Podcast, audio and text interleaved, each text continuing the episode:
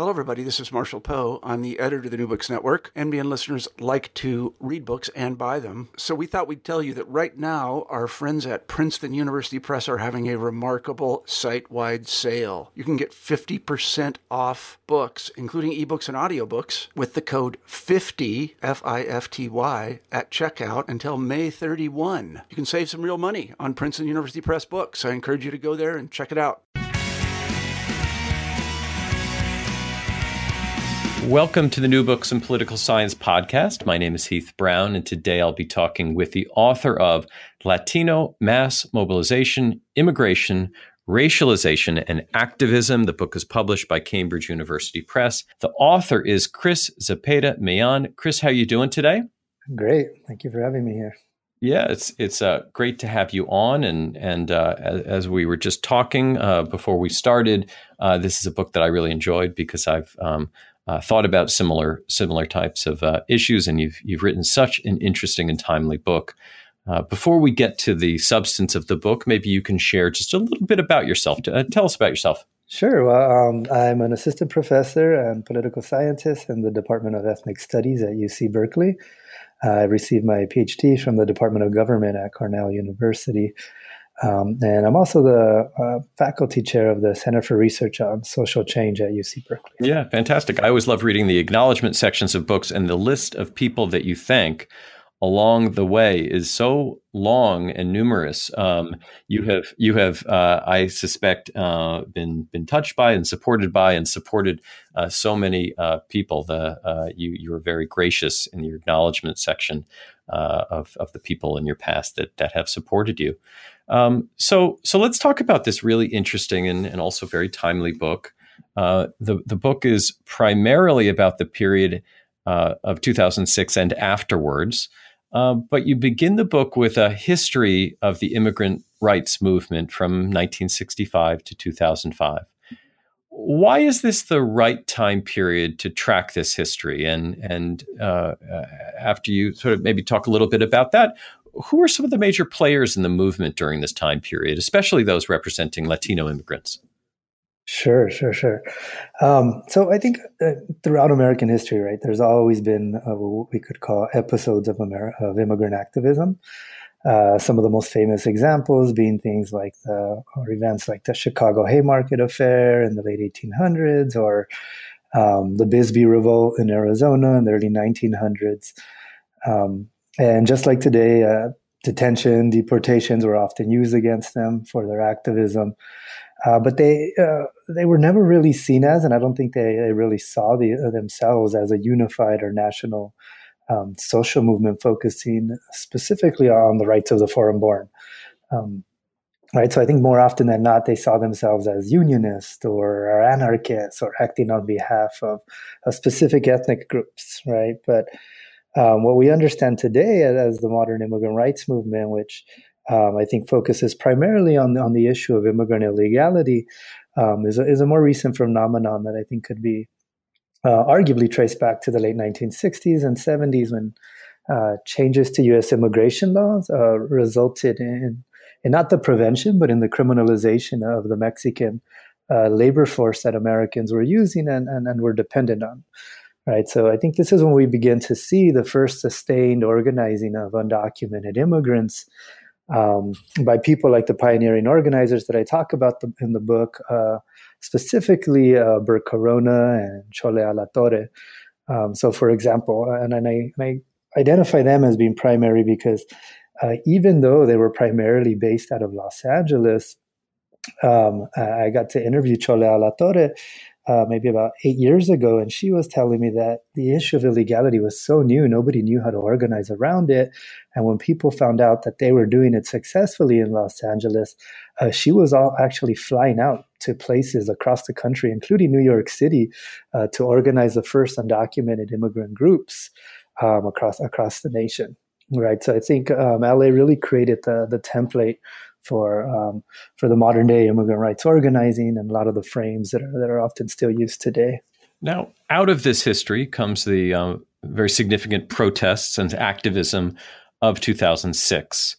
Uh, what was the common target uh, of those quite varied protests. They all come together in, in response to some very specific um, actions. Uh, what were those? What what uh, take us to that time period of two thousand six? Yeah, so I think the, the two thousand six protest wave was uh, sparked by uh, H R forty-four thirty-seven, also known as the Sensenbrenner Bill, uh, which was a draconian piece of anti-immigrant legislation passed by the U S House of Representatives, um, led by the Republican Party at the time, in, in late December or in December of two thousand five. Um, among its most punitive provisions, I think the bill sought to not only increase the penalty of being undocumented uh, from a civil violation into a federal felony, uh, but it also wanted to punish anyone who uh, who helped or, or associated with undocumented people in the most basic ways, right? And they wanted to punish them pretty severely with uh, thousands of dollars of fines and even incarceration. And um, so this would have potentially criminalized everyone, Uh, from priests and teachers to doctors, employers, social service providers, and, and even the family members of, of people without papers, right? So the two thousand six demonstrations uh, were primarily a response to this bill, uh, but also in response to the need for, for immigration reform that included a path to citizenship uh, for the nation's undocumented immigrants. Now, you you also described these protests and, and the activists who took part in them as unexpected. Uh, what was unexpected about the people who led the mobilization and activism in two thousand six? This is not necessarily the people who had been active and, and who we might expect based on social science theory. Yeah, so I think a lot of the quantitative research at the time had shown us Uh, that uh, Latinos in general, but Latino immigrants in particular, were amongst the least likely people in the United States to to partake in political activism, right? They're, they're new to the country. Uh, they want to kind of, they don't really understand the political system. They want to kind of not get in trouble, right? And, and, and do anything that's going to draw attention to them, right? So not surprisingly, most studies had found um, that, that Latinos in general, but Latino immigrants in particular, um, didn't really uh, partake in contentious politics. Uh, in fact, uh, during this period, the national, uh, the largest uh, public opinion poll on Latinos, Uh, the uh, Latino National Survey, was being taken, and it actually didn't even include any questions related to political activism because they thought, well, Latinos don't really, this isn't really a type of political behavior that Latinos participate in, so let's not even include it in our in our survey, all right? Um, and then in the middle of all of this, right, you have the largest protests in Latino political history happening, right? And it's, yes, you know, it was oftentimes called for by, you know, some of these traditional activist organizations, but the vast majority of participants and the protests organized were were, were organized by um, what I call un- unexpected uh, political actors, right? We're talking about people like small business owners, um, day laborers, nannies, uh, veterans, um, you know, people who usually uh, don't partake uh, in politics in, in the Latino community, uh, but this time uh, came out, right? And then they came out um, uh, not only because the bill would have impacted them, uh, again, criminalizing not only undocumented people, but anybody who interacted with them, uh, but also because Of, of how the bill and, and actually the whole debate at the time uh, was what I call being racialized. All right. So uh, at the time, if you remember, the Republican Party uh, went from un- attacking undocumented immigrants specifically to then kind of demonizing immigrants in general, to then criticizing things like bilingual education uh, and what they called the, the browning of America, right? Saying that Latinos weren't assimilating like previous immigrant groups and, and they were a danger.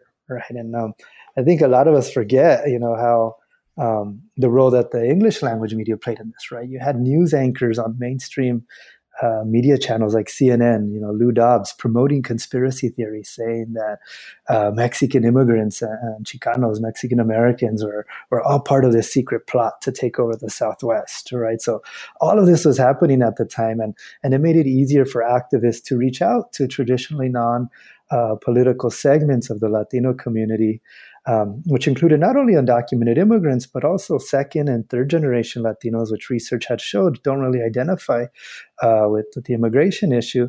Um, but it helped activists tell them, like, hey, this this has less to do with public policy and more to do with, with who you are, how you look, you know, the languages you speak, where your families comes from. All right. So um, I think the combination of the of the direct and, and collective impacts of the of the Sensenbrenner Bill really uh, helped mobilize traditionally non kind of politically active uh, communities. You know, this this idea of the unexpected uh, activists and players in in this um, round of and wave of protests also relates to, to some of your methods that you use in this book. Um, and, and where you chose to investigate. You mentioned Los Angeles and New York, but you also um, uh, did uh, studied in Florida. I wonder if you talk a little bit about how you did this work. Um, this is extensive, um, uh, interviews included. Um, would you talk a little bit about why these three places, and also um, you know, how you how you conducted and how you uh, learned uh, uh, about this? Sure. Um, so. Again, we know we most of the literature at the time on Latino political activism was really historically based, right? It was it was based on the nineteen sixties Chicano movement and and the Puerto Rican movement um, and these kind of historic events, right? There wasn't a lot of work being written on, on Latino activism outside of, of labor union activism. Um, so in two thousand six, right, there was so many protests happening in, in not only the traditional uh, gateway cities like Chicago and New York and L A, but also, in fact, the vast majority of the protests happened um, uh, in outside of these of these gateway cities. They happened in uh, the rural Midwest and actually the U S South. Right, so this was really surprising to to, to academics uh, and even activists themselves, right? Because it wasn't them, the traditional activists, organizing them. Again, it was sometimes you know mom and pop uh, store owners, you know, local uh, community residents doing these things. And uh, so theoretically, I thought it was important for uh, to kind of just get a sense of what went, uh, what was going on. Um, to, to look at places like Los Angeles, where we would expect immigrant mass mobilization to occur, because Uh, it's you know it's large immigrant population. It has a long history of immigrant activism. It has uh, dozens of immigrant rights organizations, right? So if immigrant mass mobilization was going to happen, uh, we would expect it to happen in a place like L A, uh, and it did happen in a place like L A, right? Where upwards to half a million to over a million people took to the streets. Uh, New York was selected uh, for the same reasons. Uh, New York arguably has an even larger immigrant. Um, excuse me. New York has an even larger immigrant population, uh, arguably an even longer history of immigrant activism and more immigrant rights organizations and coalitions. Um, but unlike Los Angeles and Chicago and Dallas, uh, New York rel- came relatively late to the protest wave, and their demonstrations were nowhere close to the size of other uh, immigrant metropolises. Um, at the same time, New York had uh, the most diverse protests in the country Uh, during this period, right? So I wanted to kind of investigate, one, uh, why New York didn't mobilize to the same degree as other major immigrant cities, and also uh, the role that diversity and demographics played in the mobilizing uh, process. And Fort Myers was chosen uh, for completely different reasons. Fort Myers was an unexpected uh, location for migrant mass mobilization. Uh, Fort Myers is a relatively, at the time, was a considered a new immigrant receiving destination. Um, right, there was no real history of immigrant activism or established uh, immigrant rights organizations there, um, and yet this city of uh, I think it was about sixty thousand people, which according to the census was only ten percent Latino, uh, had a demonstration of seventy-five to over one hundred thousand people there, right? Um, so that one I think was interesting. That case was interesting to me because it was an unexpected location. It was in the South.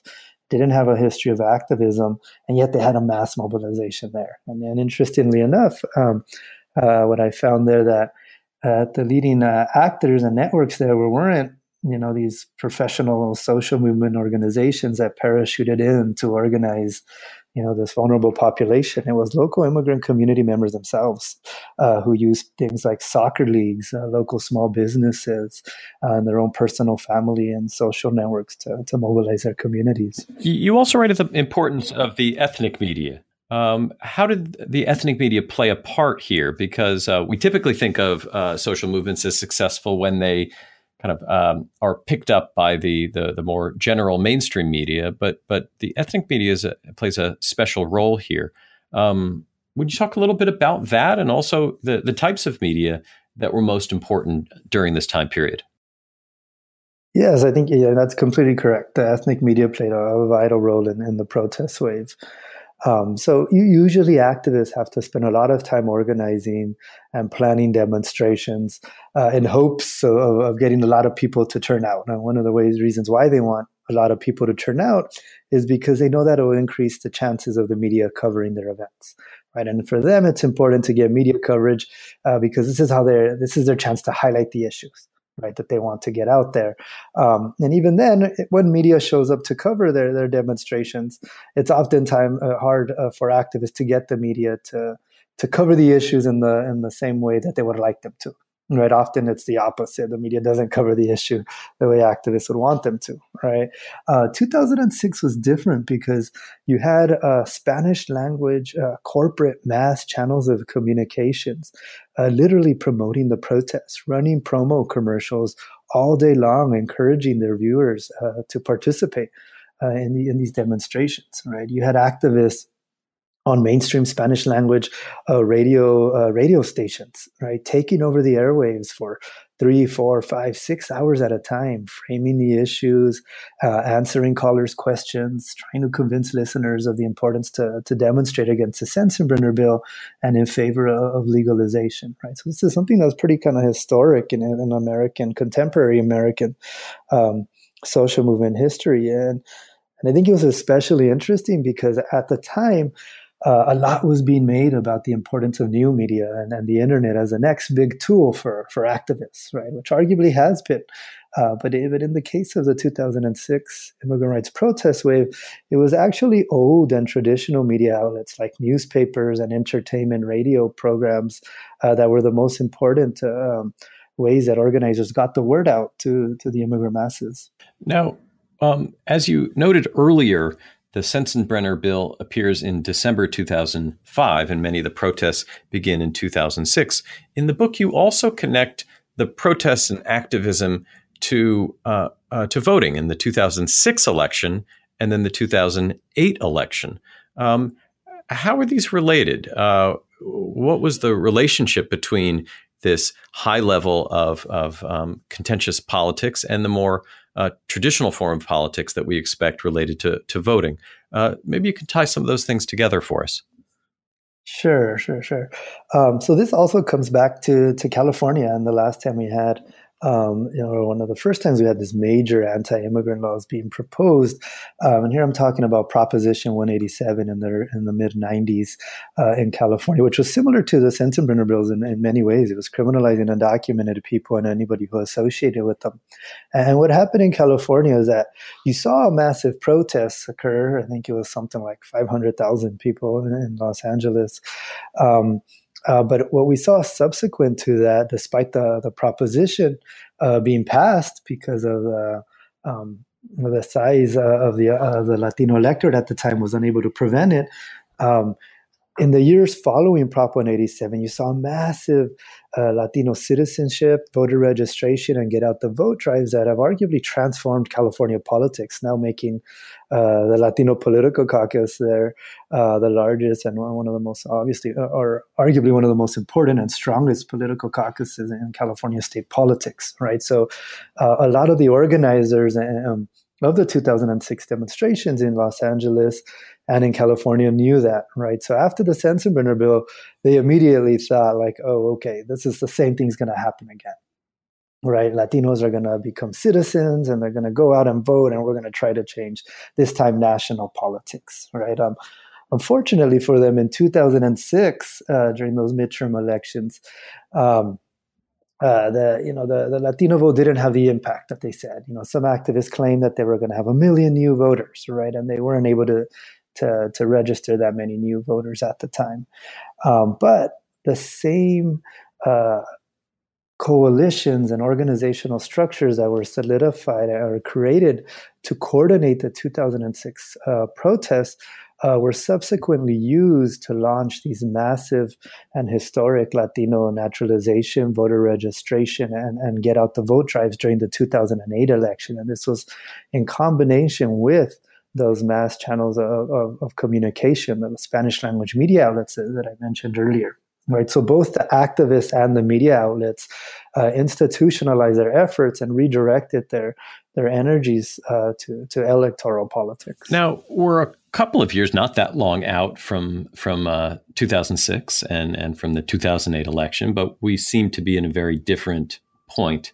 Um, in the interest of of wrapping up our conversation, uh, where are these activists and and where is the social movement today uh, related to the Trump administration, the the new politics of immigration uh, and and immigration policy right now? Um, connect us to to our current moment, maybe if you if you might, um, related to the research that you did uh, on this earlier time period. Sure. Um, so I think right now I've, I've actually been doing some some uh, interviews and research on the contemporary movement and activists, and what we found in a poll, uh, I just survey, um, I just uh, did a survey where I added some questions uh, examining contemporary Latino support for immigrant activism, and uh, still today the the majority of of Latino voters uh, support uh, immigrant rights activism and, and immigrants in, in general. Right? But in terms of the, the actual social movement itself, uh, obviously the election of Donald Trump uh, was a devastating blow to the movement. And we've seen that no other uh, segment of society has been targeted arguably more by Donald Trump since taking office than the immigrant community.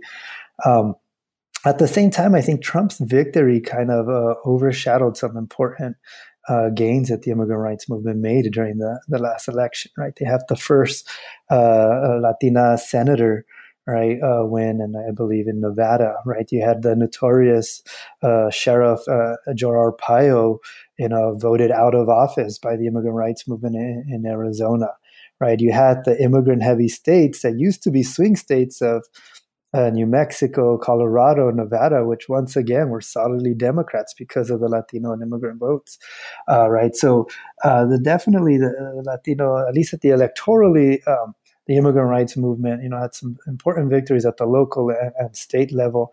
Uh, nationally, though, they've realized that, okay, the political opportunity structure is closed right now at the federal level, right? So a lot of what they're doing is they're trying to uh, or uh, build and expand their bases to new areas outside of California, outside of New York, right? They're trying to build uh, their bases in the South, in places where Donald Trump won, where there's immigrants there, right? Where a lot of times the immigrant rights movement hadn't really invested in creating organized bases there. Uh, they're currently doing that now. Right, the Dreamers, organizations like United We Dream, are expanding their bases uh, to the South and to the mi- uh, rural Midwest. Um, uh, the other uh, tactic or strategy that the immigrant rights movement is doing is they're trying to focus on areas where they can expand immigrant rights. In California, for example, in response to Trump, you have a, a progressive state legislator that wants to be seen as as leading the resistance against Donald Trump. So right now, interestingly enough, although the political opportunity structures are closed at the federal level, in places like California, it's actually opened up. You had state legislators that were unwilling to, to pass uh, pro-immigrant laws, pro-immigrant uh, immigrant rights laws that were going to uh, be uh, contradictory or, or or attack the Obama administration are not are now willing to do so, right? They want to prove their anti-Trump uh, credentials through passing progressive immigration laws, right? And I think you see that most in California. And the immigrant rights movement, I think right now, is having this what I would call a three-prong approach, where they're one, uh, trying to get legislative victories where they can in progressive states like California that are now more open to them uh, passing these types of laws. Uh, expanding their base being the second uh, thing that they're focusing on, especially in, in, in the South and in the rural Midwest and in places where Trump won.